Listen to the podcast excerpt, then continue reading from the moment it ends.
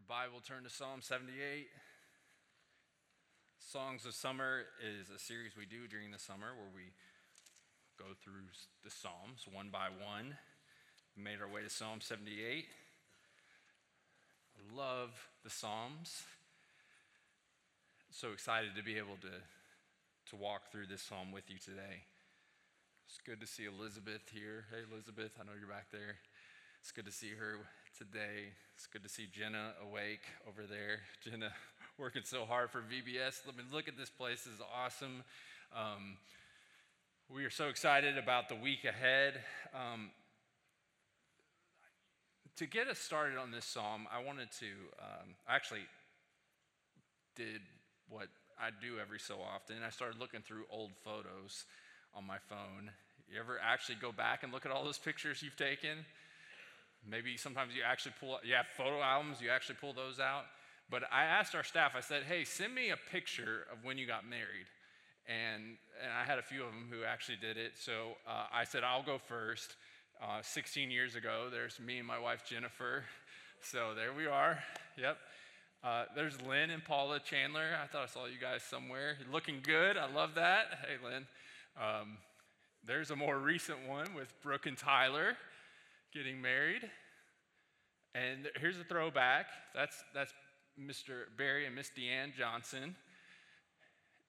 There's Heather and Derek, Scott and Keela, Buzz and CJ. I love that white jacket right there. Vic and Cynthia. And then uh, bonus points if you can figure out who this is. This is. They're not on our staff. They're related to someone on our staff. That is anybody know? That's that's uh, Pastor Carlos's mom and dad when they first got married, headed out on their honeymoon, uh, right there. So Mr. Jerry and Miss Reba uh, Sibley, and um, this this this week on Tuesday, uh, the funeral for for uh, Mr. Jerry. We had uh, we were there for the celebration of his life, and you've kind of been along for some of their journey and, and heard of that. And as we were sitting there in the funeral, and Psalm 78 was on my mind, I was thinking how we don't often stop and do what we do at funerals, and that is remember, right? How often do we stop and actually like think about the stories that we tell at those moments? And it was a great service. It was, it was encouraging. It was beautiful to be able to celebrate his life. And if you're like me, I have a terrible memory like good luck you know trying to actually remember some like i'll go back through pictures old pictures and i'll go wait did that actually happen? I'm trying to remember. I blame it on football. Too many hits to the head. I, I, that's the only thing i know to do. But I, I mean i'm all the time trying to remember things. Like i you know I always have that fear of forgetting. And so you know i set alarms on my phone. I set reminders. I have journals i write in. Anybody relate to that? Come on. I need some support here um, I, I forget all the time. And it's not just in embarrassing situations. Like sometimes it's I forget someone's name or I call my, one of my kids by the wrong name. You know, we can do that, but there's, there's actually like, it can be more of a problem than just that if we have a bad memory. It can be a spiritual problem. It can be a spiritual problem for us to have bad memories. And that's what this psalm speaks to. You'll, you'll hear this in this psalm that unless we remember what God has done in our life, unless we take time to stop and remember, we will forget. We will move on. And we will see the consequences of, of what happens when we do that. Psalm 78 is long. Have you looked at this? 72 verses. So it's, yeah, I hear the pages flipping. You're still going. It's second, the second longest psalm next to Psalm 119. And yes, I am going to read this whole thing, unless I can get some volunteers. We could like popcorn read in here or something. Um, but I, I think it's really important that we read this whole psalm. I was saying in the first service, I mean, it took me like a lot of read throughs for it to really have it in my mind enough to, to see it. So I want you to, to do a run through with me right now. Read this with me and, and just let it soak in, and then we'll go back through it at a high level to, to talk about it. And I'll end with a couple closing thoughts. So that will be the plan. Psalm 78, a maskil of Asaph. Give ear, O my people, to my teaching. Incline your ears to the words of my mouth. I will open my mouth in a parable. I will utter dark sayings from of old, things that we have heard and known, that our fathers have told us. We will not hide them from their children, but tell to the coming generation the glorious deeds of the Lord and his might, and the wonders that he has done. He established a testimony in Jacob and appointed a law in Israel, which he commanded our fathers to teach their children, that the next generation might know them and the children yet unborn, and arise and tell them to their children, so that they should set their hope in God and not forget the works of God, but keep his commandments. And that they should not be like their fathers, a stubborn and rebellious generation, a generation whose heart was not steadfast, whose spirit was not faithful to God. The Ephraimites, armed with a bow, turned back on the day of battle. They did not keep God's covenant but they refused to walk according to his law. They forgot his works and the wonders that he had shown them. In the sight of their fathers, he performed wonders. In the land of Egypt, in the fields of Zoan, he divided the sea and let them pass through it. And he made the waters stand like a heap. In the daytime, he led them with a cloud, and all the night with a fiery light. He split rocks in the wilderness and gave them drink abundantly as from the deep. He made streams come out of the rock and caused waters to flow down like rivers. Yet they sinned still more against him, rebelling against the Most High in the desert. They tested God in their heart by demanding the food they craved. They spoke against God, saying, Can God spread a table in the wilderness? He struck the rock so that water gushed out and the streams overflowed. Can he also give bread or provide meat for his people?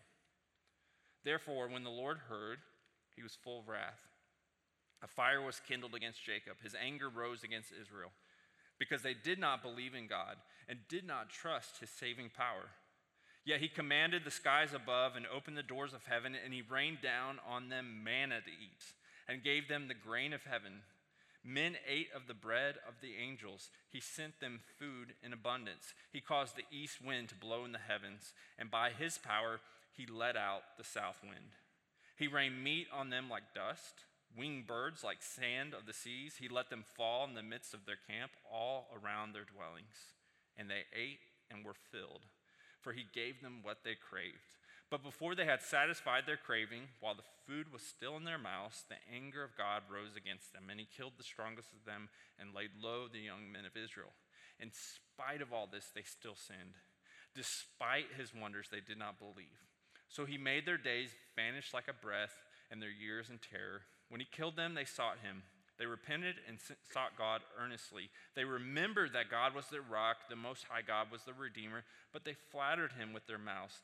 They lied to him with their tongues. Their heart was not steadfast toward him. They were not faithful to his covenant. Yet he, being compassionate, atoned for their iniquity and did not destroy them.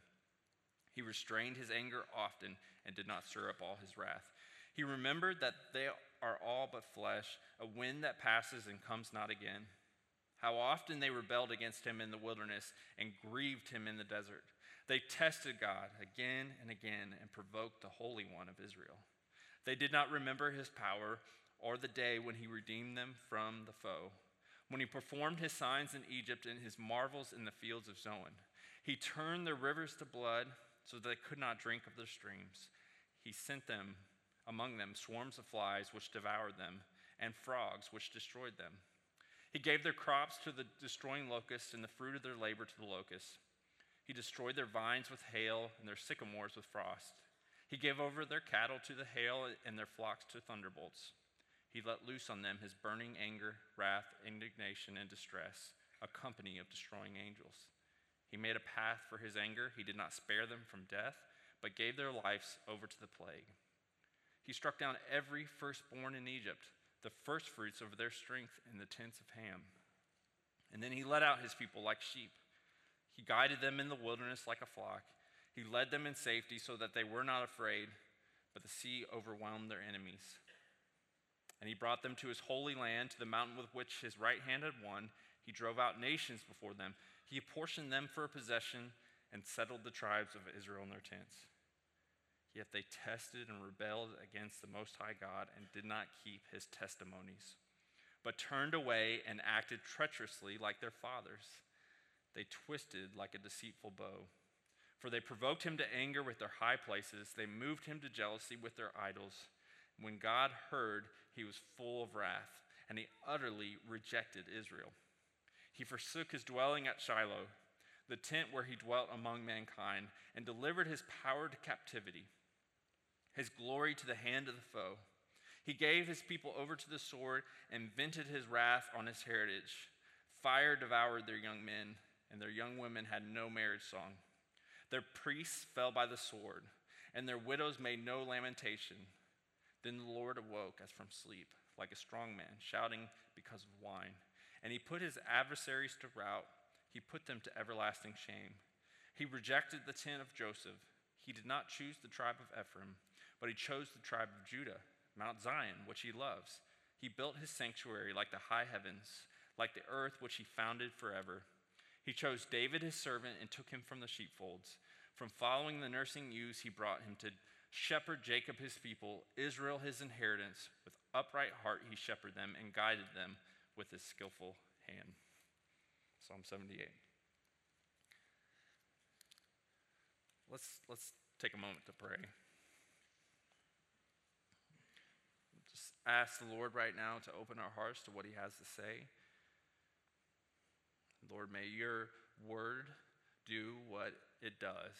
It's active and living, sharper than a double edged sword, and it cuts into the deepest parts of who we are. I pray it would be alive today. And through your spirit, we would, we would see what you want to say to us this morning. We understand and hear what you have to say to us. In the powerful name of Jesus, we pray. Amen. I mean, can you imagine what this song would have been like if they were singing it.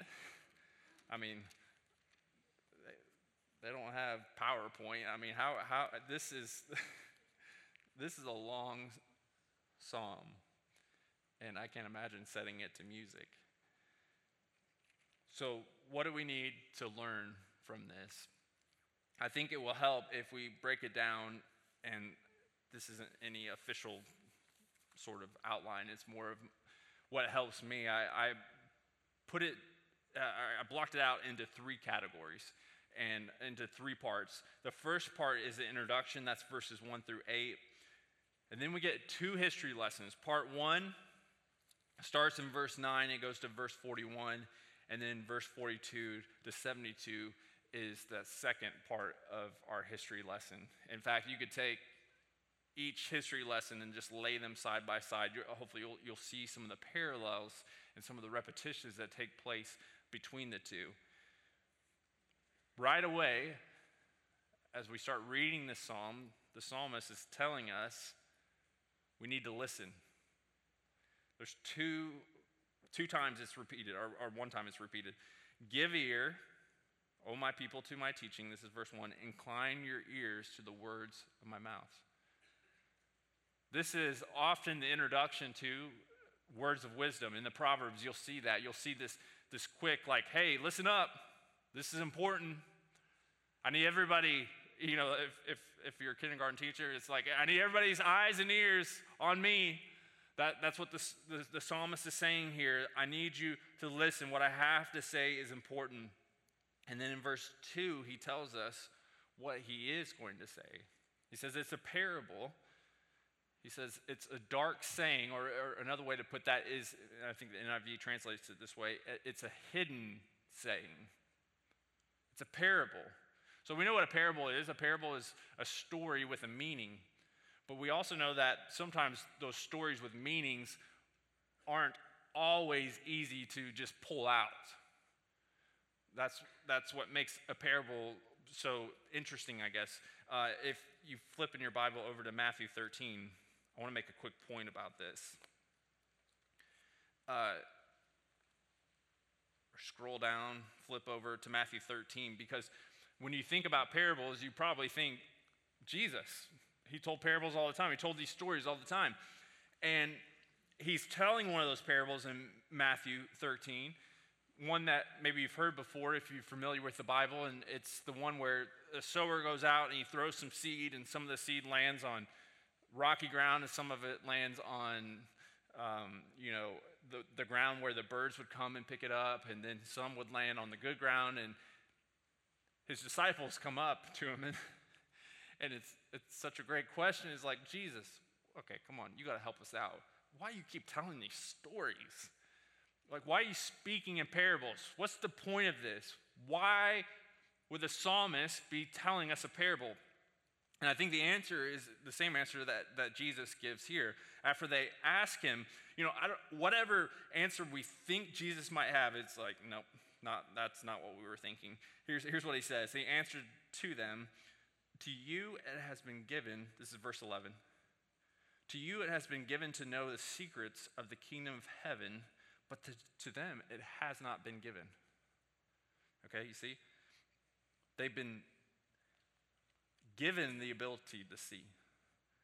It's been divine revelation. Verse 12 For to the one who has, more will be given, and he will have in abundance. But from the one who has not, even what he has will be taken away.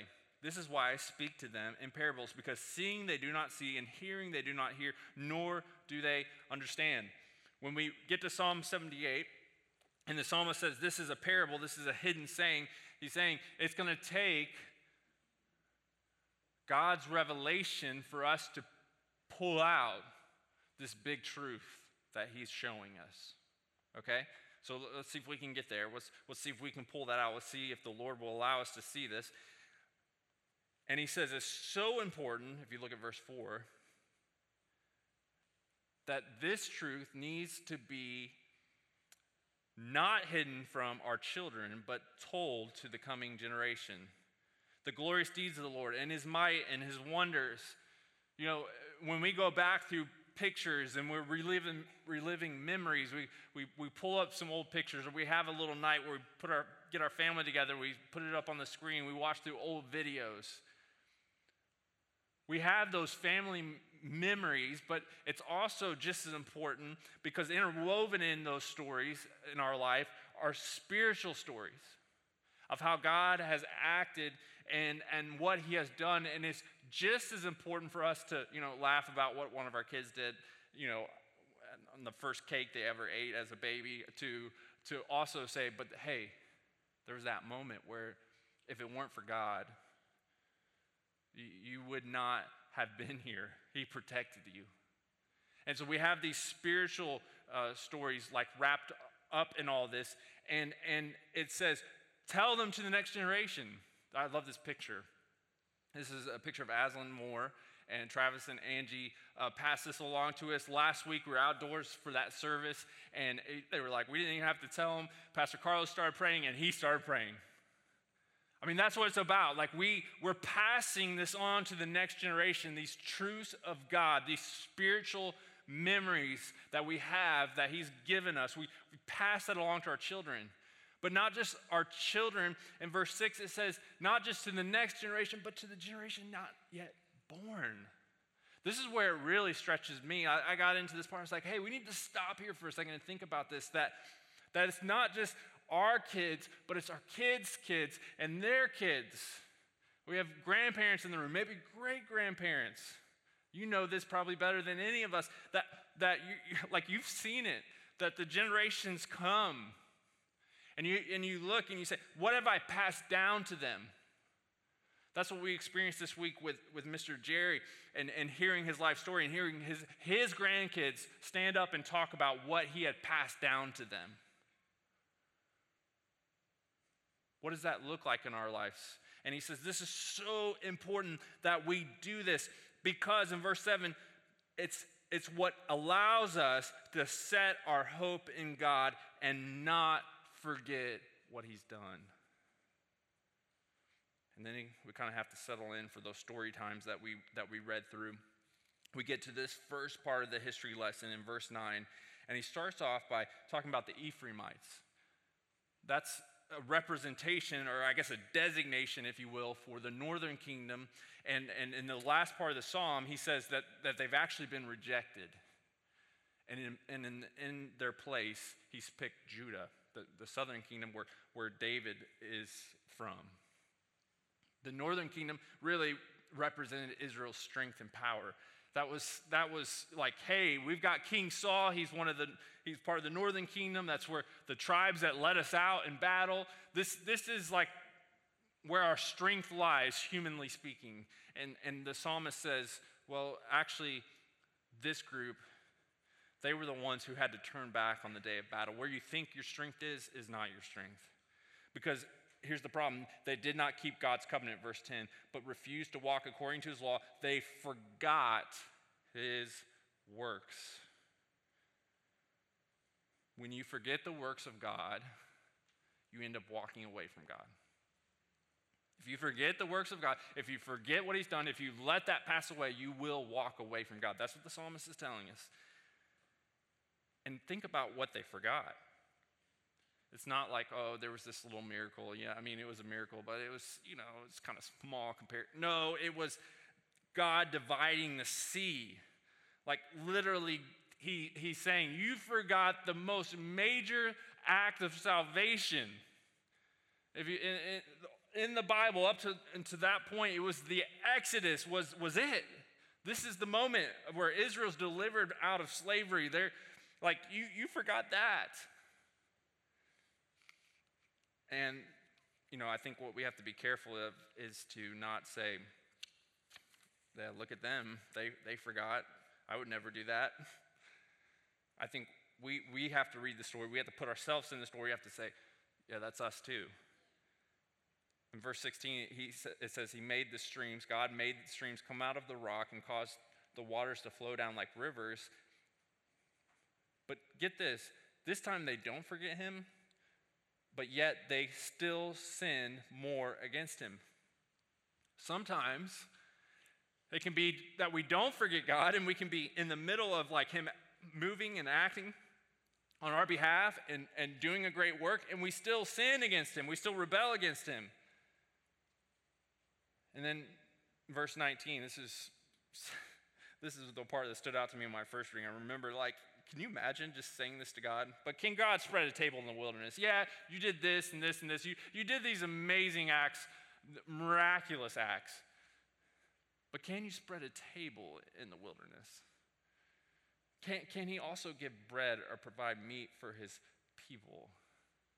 I, I was thinking, like, what that would be like. To, and we do this, we do this, but just think about what, what, what it would be like to say this to God you know, you've done these great miracles, but can you do this? I, I was thinking yesterday, I, I, got this really cool experience to go cook with Chef Jose right down the road. Um, and there, I have a little video here I was taking. He was teaching me how to cook, and he is amazing chef.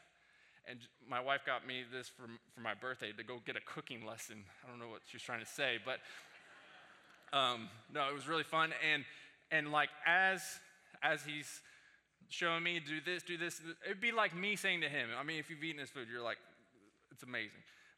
It'd be like, hey, I get your steak every time, but, but can you cook chicken? Do you actually know how to cook chicken? I don't know if you really do. I can't trust you to cook chicken. Like, that's ridiculous. And that's what they're doing there. And that's what we do to God. Like, yeah, you delivered us there, but can you do it now? And we know this is repetitive because in John chapter 6, it happens again. In John chapter 6, Jesus um, feeds the 5,000, if you remember that story. Feeds the 5,000, gives them all the food they need, and, and, then they come after him. They're like, well, you know, we're not, this guy's, he's, he just fed everybody Happy Meals. We're going to we're gonna like follow this guy. Where, let's see what he can do next. And, and they, they come to him when, after he's walked across the sea, and they say, Jesus, you know, what else you got? And they say, and he says, Well, here's what you need to do. And then they say, Hey, show us a sign. Show us a sign so we know like what you're saying is true. and it's like, uh, guys, they just he just like literally took this little few pieces of bread and meat and and and made it multiply to everybody. Like, did you miss that part? They're literally asking for another sign.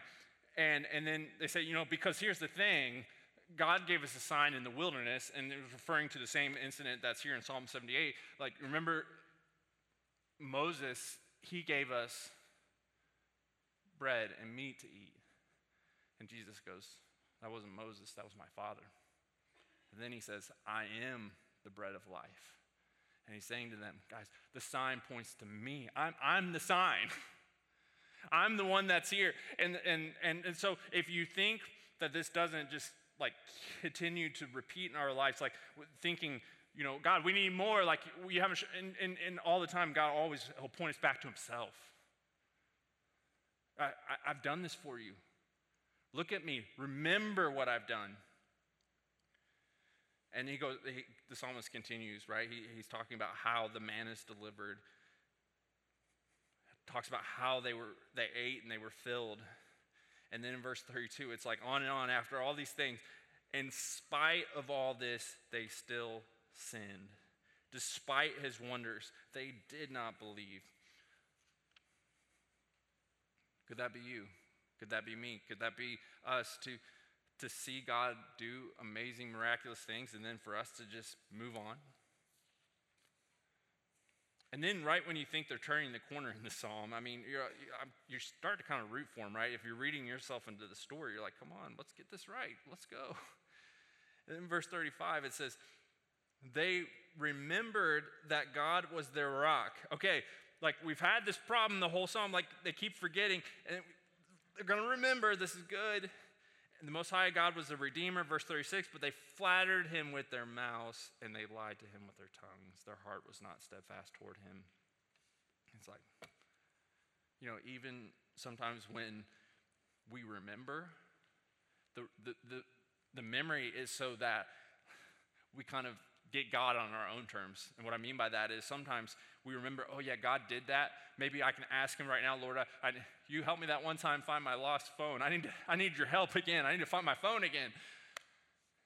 Something stupid like that. I may or may not have done that a couple weeks ago. But, um, and, and we're looking to God not for Him, but for what He can give us. We're, we're looking for the gifts and not the giver. And so this psalmist warns us for that, like that, hey, this is what happens. Sometimes we remember God, but then it's just talk.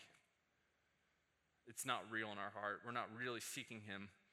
And then we get in this first part of the lesson, and this happens again in the second part too. So I'm just going to go ahead and spoiler alert. Here it is. How does God respond? How does God respond when He acts, He acts, He acts, He acts, and then we forget?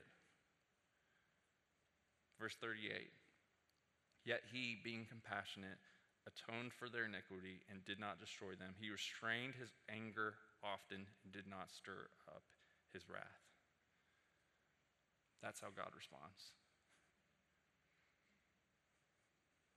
Praise the Lord. Verse 42. History lesson part two. We're going to see a lot of repetitive themes and it starts with this line again that's so important. They did not remember his power or the day when he redeemed them from the foe. And the psalmist again takes them back through how God delivered them out of Egypt. This time, actually stepping back, like even went further back in their history. This time, he'll go further back in their history and further forward in their history to recall what God has done. And not only what God has done, but in this section, he says, Look at how God did it. In verse 52, he says, He led his people out like sheep and guided them in the wilderness like a flock. He led them in safety, and they were not afraid. You see the kindness of God. And then he recalls how God brought his people to the promised land. And they get into the promised land, you know, like, hey, it's going to go good, right? We're, we're heading the right. Nope.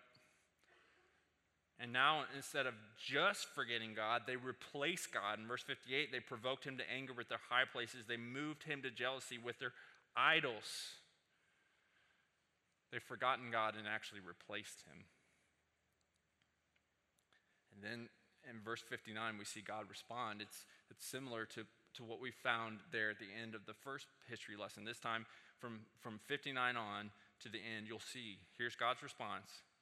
He acts, he punishes.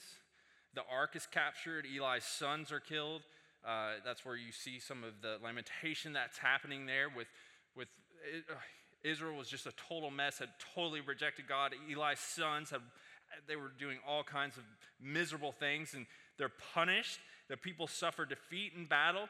But then in verse 65, we see ultimately, though, what God does, the Lord awoke us from sleep like a strong man shouting because of wine, and he put his adversaries to rout. He put them to everlasting shame. He rejects the tent of Joseph. He did not choose the tribe of Ephraim, but he tr- chooses the tribe of Judah. And he puts a shepherd on his throne because he wants them to be shepherded like he would shepherd them. And he picks David, his servant, who we know much about, the great king of Israel, and he puts him on the throne. And so it, here is the pattern God acts, God saves us. We forget. We move on. We rebel. And then God is yet still kind to us. He does not give up on us when we have given up on him. And the psalmist is saying, look at that pattern. And he's repeated for us twice. And then we have the, the viewpoint to be able to see it a third time. Because we have the whole history of Israel. So if you take the end of Psalm 78 and then you, you take it up to today, then you know what happens in Israel. It's not long after King David, I mean, King David had his own faults, but I mean, you know, they, they enjoyed this time of prosperity, this time of like seeing what, you know, it would be like to have God's kingdom on earth. And, and then it's just a short time later that his grandson is like the kingdom has split and starts to crumble. That King David was not enough. And so we see that repeat in history over and over again. And what God is going to do and has done is give us another shepherd that he sets on the throne, one that can reign forever in the line of David Jesus. Because even though we have seen God act, and even though his people still yet reject him, God says, I'm not going to give up on you. And he sends Jesus coming to pursue us. And he sets this shepherd on the throne. Jesus lived a perfect life, the life in which we could not live, and he died the death in which we deserved. That's the story. So if you go back to the beginning, and you say, well, what does it mean when he says, I'm, I'm opening my mouth with a parable? I'm, I'm uttering these hidden sayings. It's this that God acts in a way that's shocking that we would have never been able to like come up with on our own that we would have never been able to to like you know manufacture or see or it's totally counterintuitive that's the parable and it takes the revelation of god to say like no no no actually even though you've rejected him he still loves you it takes God opening our eyes to see, no, I, I love you, I'm still coming after you. That's the gospel message. That's so simple yet profound enough that, that we as adults will often reject it and not fully embrace it. So, what do we do with this? I think we do what a friend of mine was doing this week and, and which we're told to do in the first part of this psalm. I was sitting down for lunch with a friend, and it was it was incredible. I, it was like um, he, he was telling me his story. We we had just started to get to know each other, and when he, he told me a little bit of his spiritual background, that he had um, grown up Catholic, and then um, a little bit later, he, and, and um, he, you know, as an adult, after he had kids, he started going to church a little and started learning about the Bible. But 10, 15 years had passed, and not much had really happened. And then he said a couple years ago, it just clicked with him. And he's telling me, like, I mean, he's he's like getting excited. He's worked, he's like, man, like, do you do you do you like hear what it's saying? Do you get this? And I'm like, yeah, I mean, I'm a pastor. I'm, I try to understand it, you know. And he's like, do you, do you, I mean, really, like, this is a, and he's, he's just, the excitement and the spark and the fire is there. And I was like, I needed that. Right? He was talking about how he was seeing God work here and there and there and there. And he was like, I have to tell somebody about this. Like, I, I like, and he was, he was, he was like, can, can you help me? Like, how, how can we tell more people about this? And that was how our conversation was going. I was like, I know, I know, right? This is awesome. And that's what the psalmist says. It says, pass this on to the next generation. That's what we're doing this week with VBS. That's what we should be doing with our children at home. We recall these moments, and it, we have the story of God, uh, this, this story of the Bible, but we also have our story that's been written.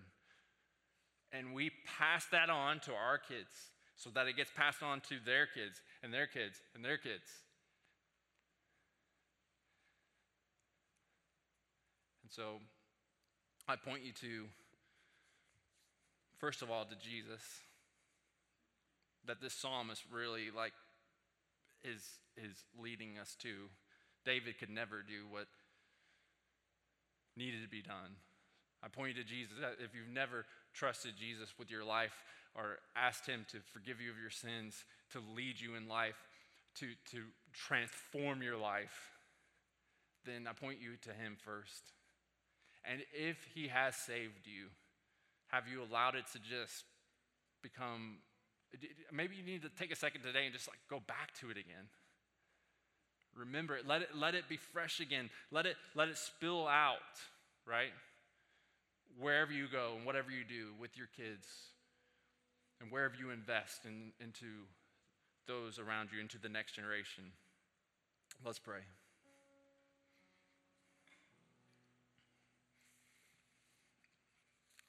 Lord, would you just never allow us to forget